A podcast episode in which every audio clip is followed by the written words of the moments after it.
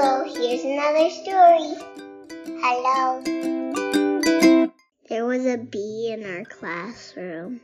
The teacher, well, I think she smushed it and put it outside, but it didn't go near anybody. It just kept busy near the window.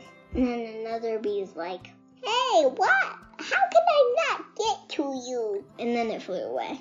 At the playground, my teacher had to step outside our recess door and call the two boys in that got left out at recess. And then they got it Did they get in trouble? No, you just told them they have to listen. I hope you liked these stories. Bye bye.